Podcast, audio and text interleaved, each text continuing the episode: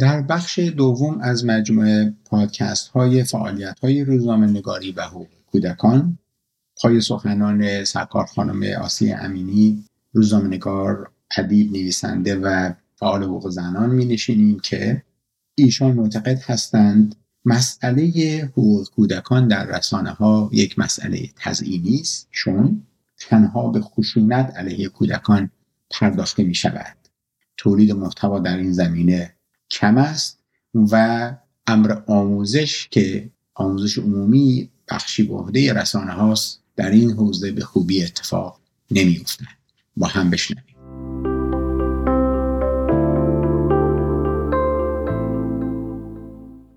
یک مقدمه ای رو هم بر اساس تجربه خودم و هم بر اساس نتایجی که از این کار تجربه دیدم عنوان می‌کنم ببینید من تحصیل کرده رشته ارتباطات با گرایش روزنامه نگاری در ایران بودم و تا ده سال یازده سال پیش که ایران رو ترک کردم هم به طور مداوم کار روزنامه نگاری کرده بودم. چه 16 سال در تحقیقی و چه دو سال آخری که دور از تحریری کار روزنامه نگاری کردم.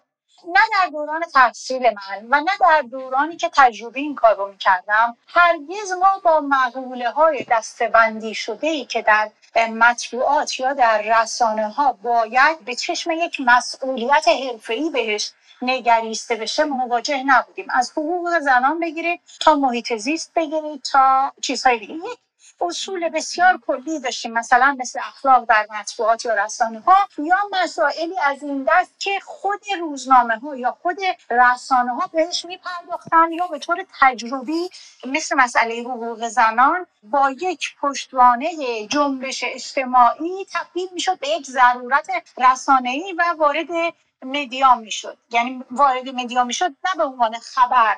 برای اینکه اتفاقا می‌خوام این رو اشاره بکنم که آنچه ما در رسانه ها امروز در مورد حقوق کودکان داریم در حد خبره. این به این معنی نیست که ما مقاله نداریم مصاحبه نداریم نه. منظور من اینه که نه تبدیل شده به یک گفتمانی که ضرورتش در جامعه ایجاد میشه و رسانه موظفه که به طور دائم در موردش تولید محتوا بکنه و نه که در واقع رسانه ها خودشون رو مکلف می‌دونن که در این زمینه دست به یک تغییر اساسی بزنن چه از نظر آموزشی چه از نظر نهادهای مرتبط با قانون و دیگران. چرا این اتفاق برای جنبش زنان مثلا افتاده؟ چرا از یک زمانی به بعد؟ چون منی که از سال به هفتاد و دو هفتاد و سه خورشیدی در ایران کار مطبوعاتی کردم مسئله حقوق زنان هم در ایران مثل همین بود. یعنی ما در اگر روزنامه یا رسانه به مسئله در مورد زنان اشاره می‌کرد در حد یک خبر بود در حد صفحه حوادث بود. یا مسائل بسیار کلی که مثلا اگر هم هفته یک بار در یک رسانه منتشر می‌شد مطمئنا تا مدت ها دیگه سراغش نمی‌رفتن چون گفتن زیادیه. ولی از یک وقتی به بعد اون انرژی که در جامعه وجود داشت و به رسانه و به نهادهای حقوقی قانونی و سیاسی فشار وارد می‌کرد به عنوان یک انرژی اجتماعی نقش رسانه رو در اون زمینه تغییر داد.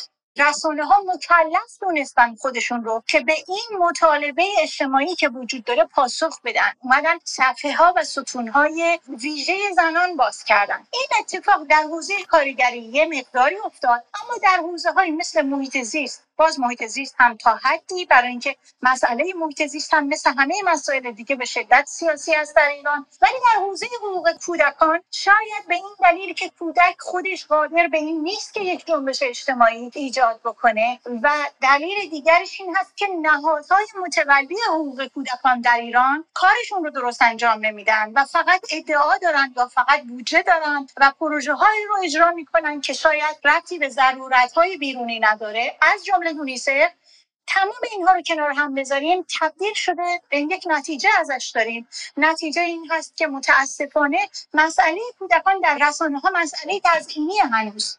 چرا ما باید فقط مسئله خشونت علیه کودکان رو به عنوان مسئله کودک در رسانه ها عنوان بکنیم یا باهاش مواجه بشیم؟ تغییر حقوق کودک از چه فرایندی موثر نقش رسانه در این زمینه چه هست؟ متاسفانه در مورد هیچ کدوم از اینها پاسخ روشنی وجود نداره به دلایلی که گفتم.